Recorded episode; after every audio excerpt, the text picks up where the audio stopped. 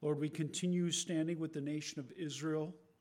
We pray, Father, for their deliverance, for their safety, and that you would put an end to this war, Almighty God, that everyone is currently has been wounded or has been killed. We pray for those families that have lost their loved ones. We pray for those who have been wounded. We pray that the doctors and the nurses and the E M Ts, that you would bless their hands and bless all the procedures that they do to save these individuals' lives, Almighty God. We pray also, Lord, that you'd bring all those who have perpetrated this in the planning, that no one would escape. Everything would, would be revealed, and that everyone would be brought to your justice. We ask this in Yeshua's name. We pray for the peace of Jerusalem. We pray for the peace of Messiah in every Jewish person's heart, and every Arab's heart, and other people that are living in the land of Israel. We humbly ask in Yeshua's name. Amen. Continuing now in the book of Yaakov, that is the book of Jacob. In most translation, it's it's rendered as James. And if you ever do a little bit of historical um, research or history, you'll find out that originally the book was recorded as Jacob, translated in English. But then they decided they wanted to honor a king, and his name was James. And so that was the change of the name that was originally Yaakov in Hebrew, that was later was translated in English as Jacob, and later was then a group of people wanted to honor their king who allowed the uh, the Bible to be translated in the English language.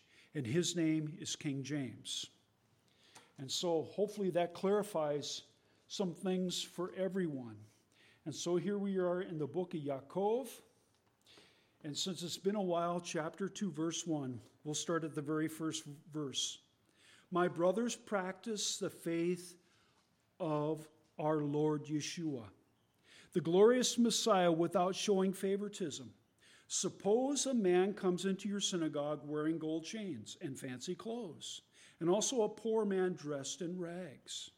If you show more respect to the man wearing fancy clothes and say to him, have this good seat here, while to the poor man you say, stand over there, or sit down on the floor by my feet. They aren't, then aren't you creating distinctions among yourselves? Haven't you made yourselves into judges with evil motives? Listen, my dear brothers, hasn't God chosen the poor of the world to be rich in faith and to receive the kingdom, which he promised to those who love him? But you despise the poor. Aren't the rich who oppress you and drag you into court?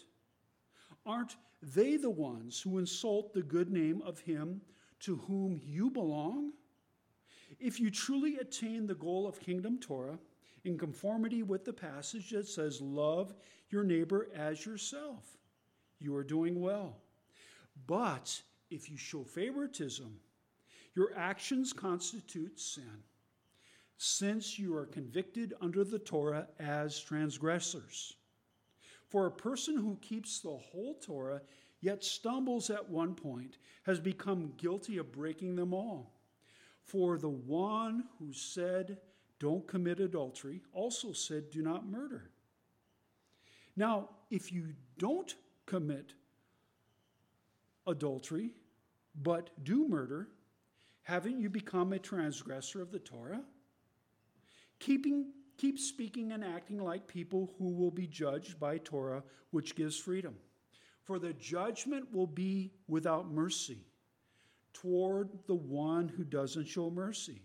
But mercy wins over judgment. What good is it, my brothers, if someone call, claims to have faith, but has no actions to prove it? Is such faith able to save him?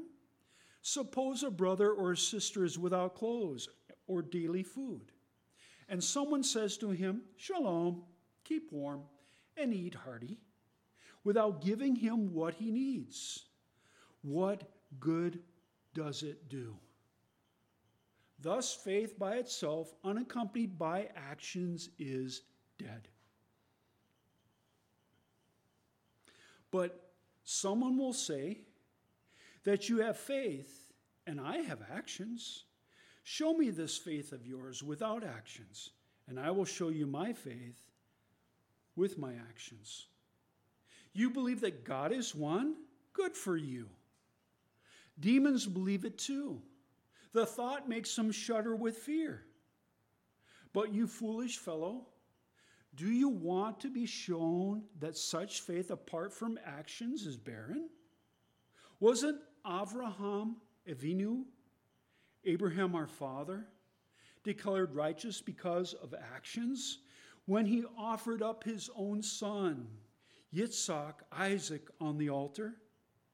You see, that his faith worked with his actions. By the actions, the faith was made complete.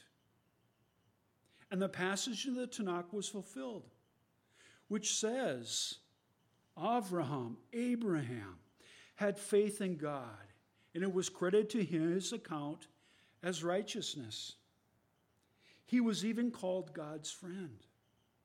You see, that a person is declared righteous because of actions and not because faith alone.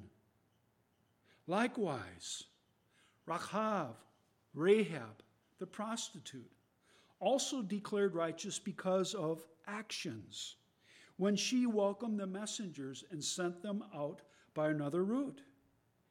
Indeed, just as the body without the spirit is dead, so too is faith without actions is dead. So today, we're going to focus on these verses going forward. Verse number thirteen.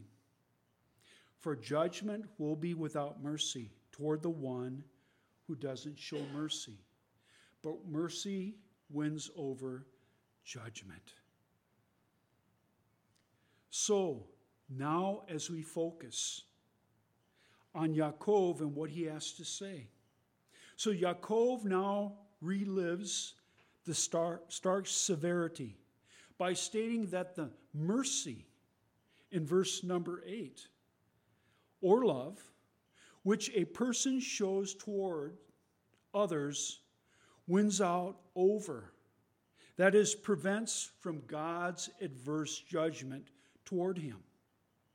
The same idea is found in Yeshua's own words in Matthew chapter six, verse fourteen.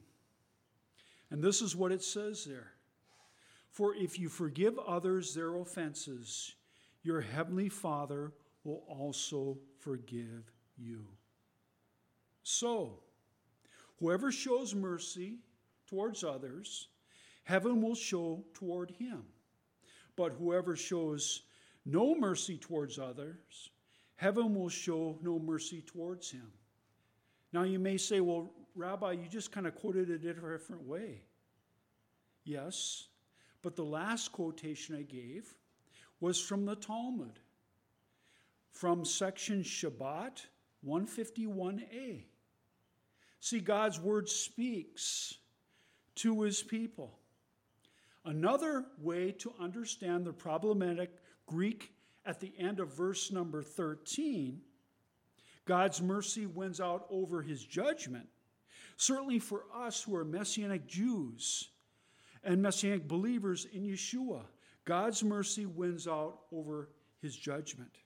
While there will be judgment on Messianic believers, both Jews and Gentiles, on their works, our salvation is ensured entirely because of Yeshua's atoning death, which is the ultimate expression of Abba, Father God's mercy. While the overall biblical picture makes it impossible to say that God's adjur, adjur, adjur, there it is my, my stuttering, attribute of mercy is more important or stronger than his attribute of justice. The present verse corresponds to an individual passages in the Tanakh, such as Hosea eleven, eight through nine, where God is quoted in first person speaking. This is what the Lord says through the prophet Hosea. My heart is turned within me. All my compassion is now kindled. I will not execute the fierceness of my anger, and I will not turn to destroy Ephraim. And who is Ephraim? The nation of Israel. For I am a God, for I am a God and not a man, the Holy One in the midst of you. So I will not come as an enemy to you. Think about that. God is constantly showing his mercy. We see how the whole world is being turned inside out and upside down. Evil is being now proclaimed as good, and good as evil. Men and women no longer even know, for some, their, their true identity.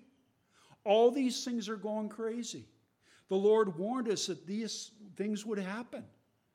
And with this, he's showing his mercy in spite of this. He's allowing for people to live out their lives and have the opportunity to receive the one free gift from God, who is his Son, salvation. Just think if the Lord wrapped up his whole program one hundred years ago, where would you and I be today?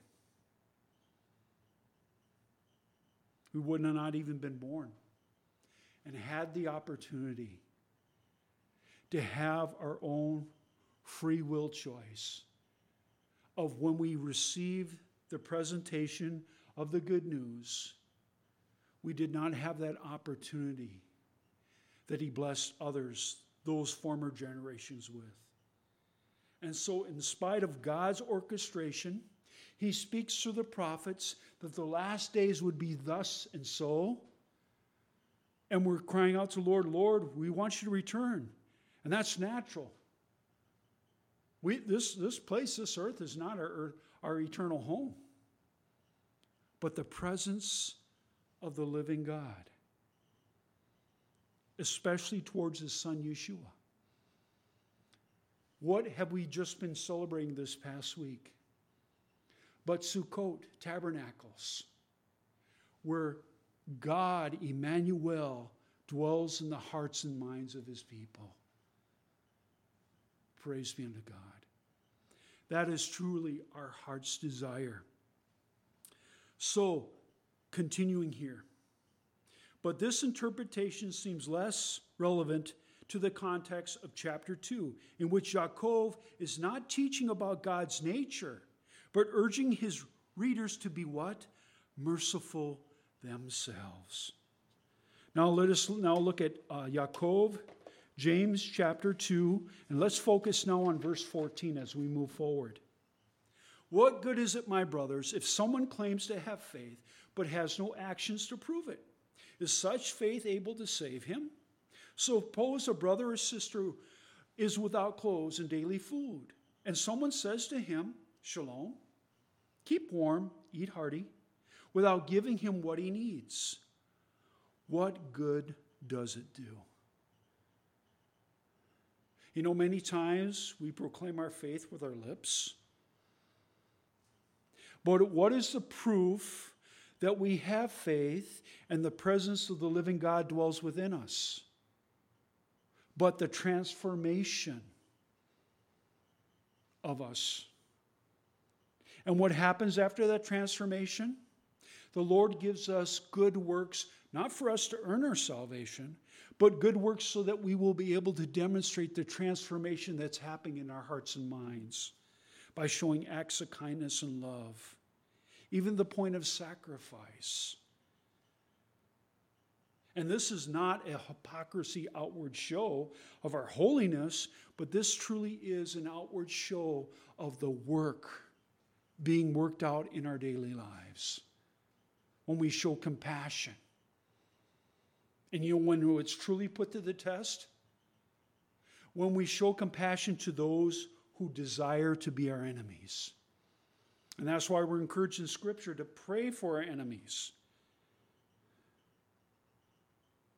to show them kindness. Also, at the same time, defending our own lives.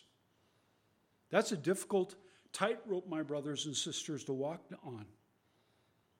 Because if you're not empowered and instructed and listening to the Spirit of the living God, you shall fail. If you try to do it by your own works or your own mentality, you shall fail.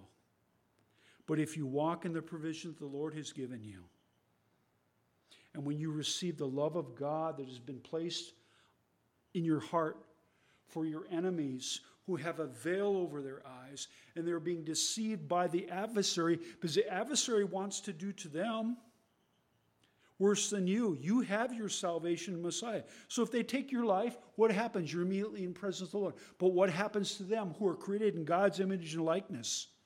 They're then, in the future, are going to be cast in the eternal lake of fire. That is their destiny. And Hasatan knows that's his destiny, and he desires to bring as many people as possible to join him, and he will not be ruling and reigning in hell. He's one of the first ones cast into that place.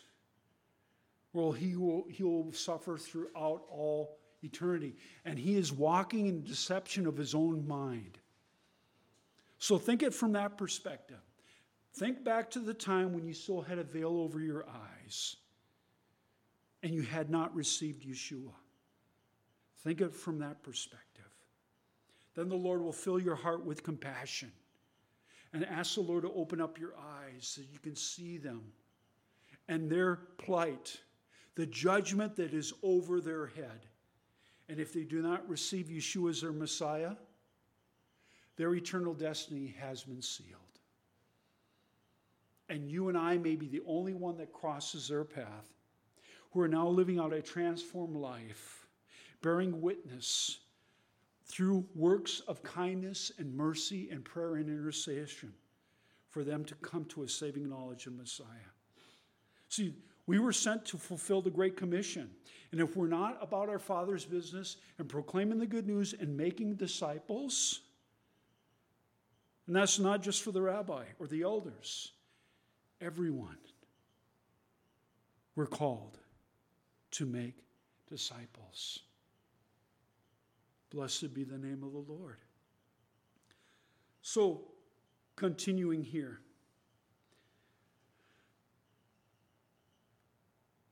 Verbal faith, faith that consists of words without actions, is insufficient. It cannot save, serve, or survive. But everyone profits when the love of God abides in the Messianic believer and is expressed through good works. And how do we know this? Let's look to First John chapter three. First John chapter three. And here we are. Let's look at verse seventeen. If someone has worldly possessions and sees his brother in need, yet closes his heart against him, how can he be loving towards God?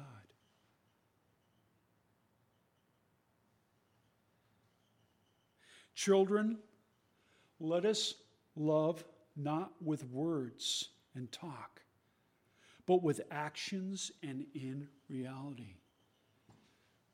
Is that not very clear? Absolutely. Continuing, when Yaakov asks, can such faith save him? He expects a ne- negative answer, of course not. No, impossible. A faith that does not demonstrate itself in works is not genuine. And how do we know this? Yaakov, James chapter two, and verse twenty-six says this. Indeed, just as the body without the spirit is dead, So true faith without actions is also dead. Also now, continuing now to Matthew chapter twenty-one. Matthew chapter twenty-one. We're going to hear what Yeshua had to say about these issues.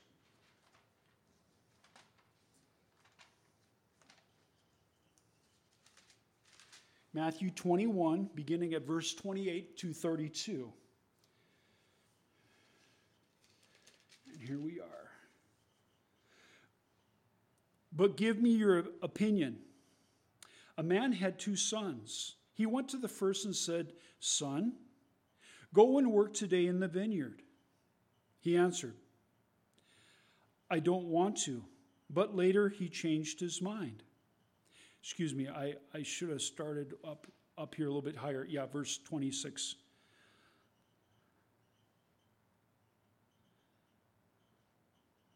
Yeah, I, I was right. I was in verse number uh, twenty-eight. I don't know why I had twenty-six in my mind. But give me your opinion. A man had two sons. He went to the first and said, Go and work today in the vineyard. He answered, I don't want to, but later changed his mind and went. The father went to his other son and said the same thing. This one answered, I will, sir, but he didn't go. Which of the two did what his father wanted? The first, they replied. That's right, Yeshua said to them. I tell you that tax collectors and the prostitutes are going into the kingdom of God ahead of you. For Yohanan, John, came to you showing the path to righteousness, and you wouldn't trust him. The tax collectors and the prostitutes trusted him, but you, even after you saw this, didn't change your minds and later trust him. Bless the Lord. And so with this, we see that we, if we attempt to honor the Lord with our lips, and our actions do not fulfill that, are we truly the Lord's disciple? Absolutely not. Now let us continue here in our next portion of Scripture, which is, we're focusing now on chapter two of Yaakov James, verses fifteen through sixteen. Although works do not earn salvation, they're necessary proof of genuine ongoing transformation. Real faith results in a compassionate life. Any professing Messianic believer who refuses to help a brother or sister is indeed cast doubts about the integrity of his or her own faith. What was the proof text for that? But Yohanan, John, chapter one, verses three through seventeen, which we already read. So continuing here, as we go back now to verse number seventeen of the second chapter of Yaakov James. Thus, faith by itself, unaccompanied by actions, is now dead. So now let's dig a little bit deeper in that portion of Scripture. Opponents of the Brit Hadashah, which is the New Covenant, claim that it offers cheap grace, salvation merely by affirming one's mind to certain facts or ideals about Yeshua, or through merely feeling good in one's own heart towards God without doing good deeds. This passage is classic disproof of that allegation. So in the context of Yaakov, James, chapter two, verses one through thirteen. This is an overview of the whole context. The topic of faith, the faith of our Lord Yeshua, is introduced in verse number one and is mentioned again in verse number five. The first nine verses demonstrate that faith is inconsistent with showing favoritism, while in verses twelve through thirteen imply that faith necessary produces mercy. The present passage now expands these ideas and the general principle of genuine faith prove itself by being expressed in and through good works. Thus, a mental or emotional faith by itself, as listed in verse seventeen, or faith alone, verse twenty-four, unaccompanied by the right kinds of actions, is dead. verses seventeen and twenty-six. It's also barren, verse twenty. No better than so-called faith demons have, verse number nineteen, because they know the reality of the spirit world, but only by actions is faith made complete, verse twenty-two, and capable of giving ground to declare a person righteous, verse twenty-four. So the Greek word here translated faith in this passage is spelled P I S T I S, pistis, usually rendered trust. In the Hebrew, the word is imuna, meaning trust, more clearly signifies the confident reliance on God that generates now holy deeds, works in love and mercy towards others, as opposed to a mere mental acknowledgement of the facts and the ideas of doing that. Well, you can have good intentions, but if you never follow through, what's the point of having good intentions? Absolutely nothing. So, going forward here, the Greek word here translated faith is this passage pistis, which usually rendered trust. In the complete Jewish study Bible, the Brit Hadashah, New Covenant, for these reasons, in Acts chapter three sixteen, it declares this, and it is through putting trust in the name of Yeshua has given strength to this man, and that's in relation for a guy that was healed, whom you see and know. Yes, it is the trust that comes through Yeshua, which was given to him, this perfect healing in the presence of you all. And so here was a demonstration through the apostles that this man was touched and healed in their presence. And the glory and honor was given to Yeshua, recognizing the works that he formerly did. This was an identification that those who were true followers of Messiah would have this capability to heal the sick, as the Lord has ordained it as so. So, going forward, Galatians two sixteen declares this, even so, we come to realize that a person is not declared righteous by God on the ground of his legalistic observance of Torah commands. Now, are you listening to this message? Those of you who are becoming so Torah event, uh, observant from, from the nations, that you think now by you keeping some kind of pseudo type of legalism that you now can find greater favor in the sight of God the Father? What you're truly doing here is you're nullifying the complete work that Yeshua has done through your Torah observance, in that you are doing it now in a legalistic way, because Yeshua has fulfilled Torah and he's made the way. And once you step off that path, you enter into a path of legalism, which will lead you away from Yeshua. And there are many of you who have gone to the point where you have converted to Judaism and you have forsaken Yeshua because of it, in your legalistic Torah observance desires. And I speak to you in kindness and compassion. Come back to your first love. Acknowledge Yeshua in all your ways.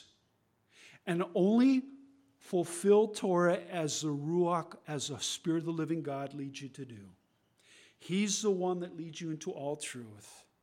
I do not sit in judgment against you, but the Spirit of the living God does, because he came to fulfill Torah in your life, the Torah that Yeshua fulfilled in its essence. And once you go out and off Yeshua's path of righteousness, you just shall live by faith, absolutely. But if you're doing this through your Torah observance, you're being led astray, you're be- being deceived in your own minds.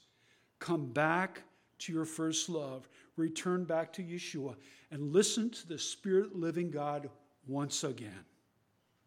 He's the one who's going to set you before God the Father. And when Yeshua is sent for his bride, the Spirit of the living God will determine all these things. And Yeshua will determine all these things. It's his righteous works, not our own. Our works are manifested after the transformation. And we're not led into legalism. Please hear these words. And now listen to the Spirit of the living God as he speaks to you and leads you into all truth. Blessed be the name of the Lord. So, back to Galatians two sixteen. Even so, we have come to realize, and I'll end on this verse today, that a person is not declared righteous by God on the ground of legalistic observance of Torah commands, but through the Messiah Yeshua, and become faithful to him, in order that we might be declared righteous on the ground of Messiah's trusting faithfulness, and not on the ground of our legalistic observance of Torah commands. For on the ground of legalistic observance of Torah commands, no one, no one, no one will be declared righteous. Blessed be the name of the Lord. Thank you for your time. Shabbat Shalom.